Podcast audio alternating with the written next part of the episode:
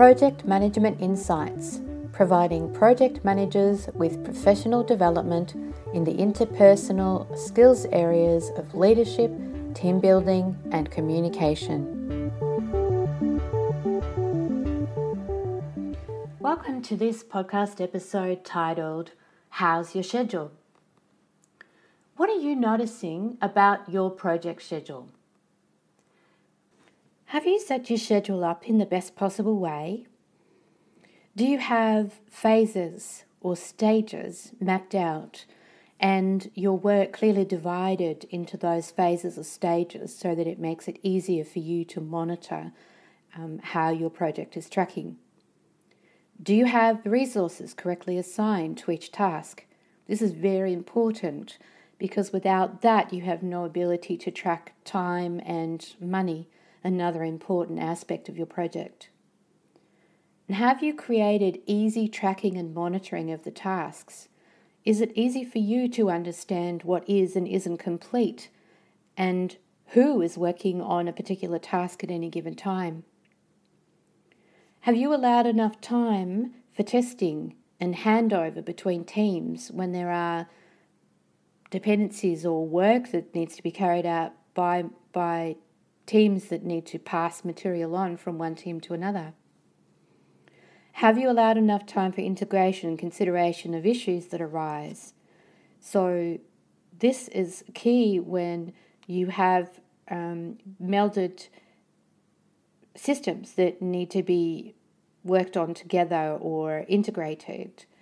And there might be issues then with flow on from that, like reporting, for an example. And have you allowed time for downtime or breaks for team members, especially in larger and longer projects? Team members are going to get worn out, and so you do need to ensure that you've allowed for downtime or breaks for them to have time away from the project so that they can um, revitalize their own energy and come back fresh to continue working. Milestones are also very valuable and they're valuable for the whole team. A milestone allows you to track and identify that you've reached a target, and in that, it allows you to celebrate with your team. These celebration points are key for the team to feel appreciated and as if they're actually making headway in delivery of the project overall. Without these milestones, again, it can feel overwhelming and as if there's no end in sight for the whole team. So be clever and ensure that you have milestones and perhaps even more milestones than you think necessary in order for the team to continue to receive the appreciation and reward for what they're delivering. Do a monthly check in. And I recommend a monthly check in because that way you're only four weeks, and sometimes even four weeks is a long time, but you're only four weeks out if you need to recalibrate and change or alter resourcing or timeframes or understanding dependencies on your project schedule. If you're checking in this regularly, then any sign that something is beginning to go off the rails, you're going to notice, and that way it will allow you to adjust your overall delivery program, delivery schedule. And have you also determined and do you or do you understand where your dependencies are? Are they clearly showing up in your schedule? And do you understand how critical each dependency is to the overall delivery of your project? Key dependencies need to be monitored closely. And it's also important to understand that with these dependencies, the teams that are responsible for them need to understand the criticality of what it is that they're doing and to alert you as soon as anything in their vision appears as if it's not going to ensure delivery within the time frame that's already been mapped out.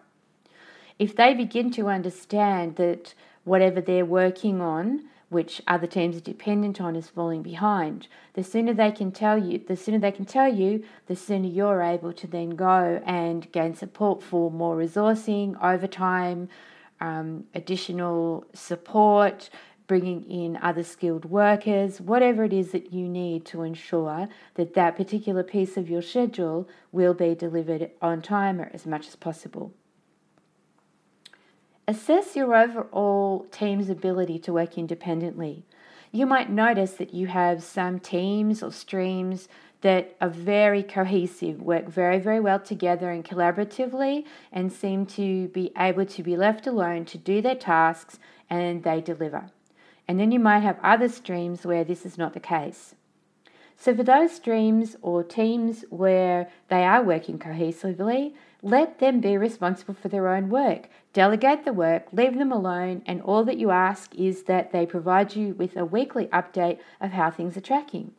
That way, you don't need to monitor them as closely and you can focus your time and efforts on working and supporting those particular streams or teams that are having difficulty. When you do this, what you notice is that the teams that need your support will call out more regularly if there are problems they're finding in delivering, and this will allow you to support them in the best possible way. These teams previously may not have felt supported, and so if you can be the project manager that is there to support them, they will really appreciate that and help you get what you need, which is your project delivered in a more timely manner. What about your own schedule? What are you noticing about your own daily schedule? It's really important that your schedule and the use of your own time is as effective as possible. So, one of the things that I recommend is that you attend meetings and ensure that you have time to come back and type up the minutes with the action items, the issues logged, and risks updated as soon as possible after the meeting. That way, you get the information down quicker as it's fresh in your mind, and it also allows for follow up after the meeting or reminders to those people that have tasks or action items to follow up.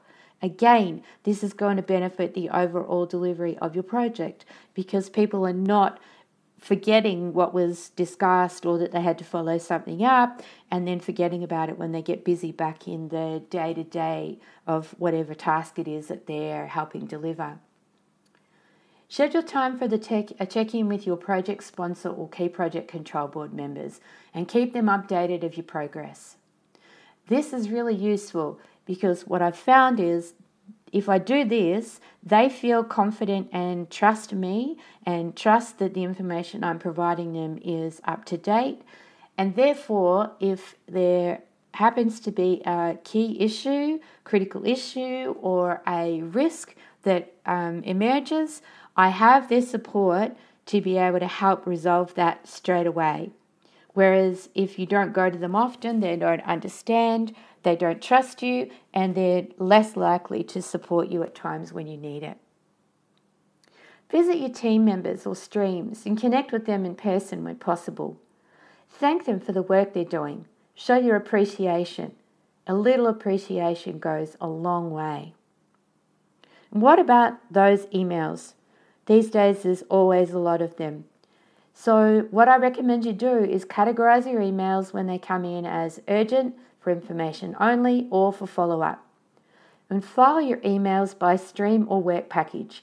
That way, they're easier to find when you need to follow up on a particular problem or to answer a question or check or validate whether something's been done or completed.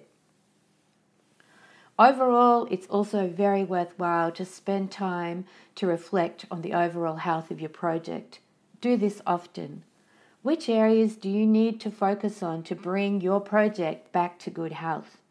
That might mean spending extra time with a team that's really struggling to deliver, to give them encouragement and extra support as much as possible. And always remember to ask those questions or that main question what can I do to help you today? You might be surprised at the simple things that you can do to make life easier for those people supporting you in delivering your project. Thank you for listening to this Project Management Insights podcast. Be sure to visit projectmanagementinsight.com and sign up for our monthly newsletter or to receive updates on upcoming training. You may also find mentoring offers there